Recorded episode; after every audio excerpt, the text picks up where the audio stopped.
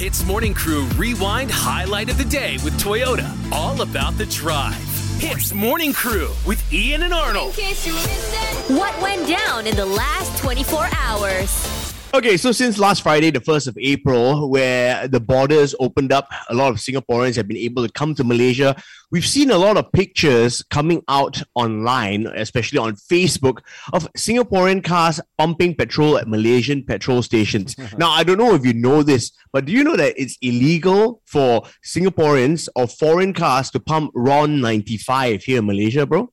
Ooh. Okay, let me explain. Okay, now first of all, also if you, Singaporean cars cannot go back to Singapore through the causeway with a full tank of petrol, they, that is just illegal. It's, it's a well-known fact, really, mm, because yeah, you know. one, yeah.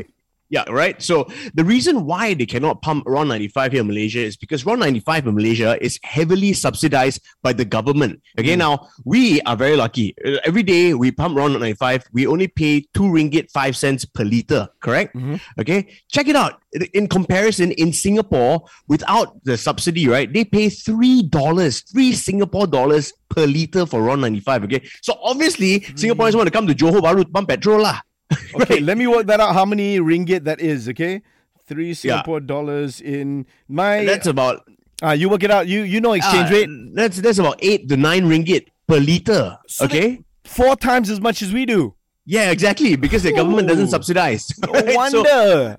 Correct. So in Malaysia, I just found this out. Right, Mm. it was in the news that I, I didn't know that it was illegal for foreign cars to pump RON ninety five. So even if Thailand, people come from Thailand, you know, through Hat Yai, through Perlis, they cannot pump RON ninety five. So okay, Yeah. the government has put out a sort of a message Mhm. uh, to petrol station owners saying that if they sell RON ninety five petrol to these foreign cars and allow them to pump RON ninety five, they could potentially be fined up to two million ringgit, bro. Wow. So- So, how, how do you stop doing that? You look for Singapore plates or just say Singaporeans, jangan. Or something like that. You know what I mean? But just I mean, just going back on what you said about the, the, the Thai cars, I doubt they'll come and pump RON 95 here. Have you been to Thailand? Most of them drive diesel, bro. They're all in trucks. They're That's smart. true. You know what I mean? Even That's true. cheaper. So yeah, yeah, yeah, yeah, yeah. poor Singapore. lah.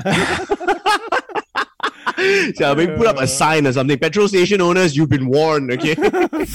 Hitz Morning Crew Rewind Highlight of the Day with Toyota. All about the drive. Powered by Toyota Synergized Mobility.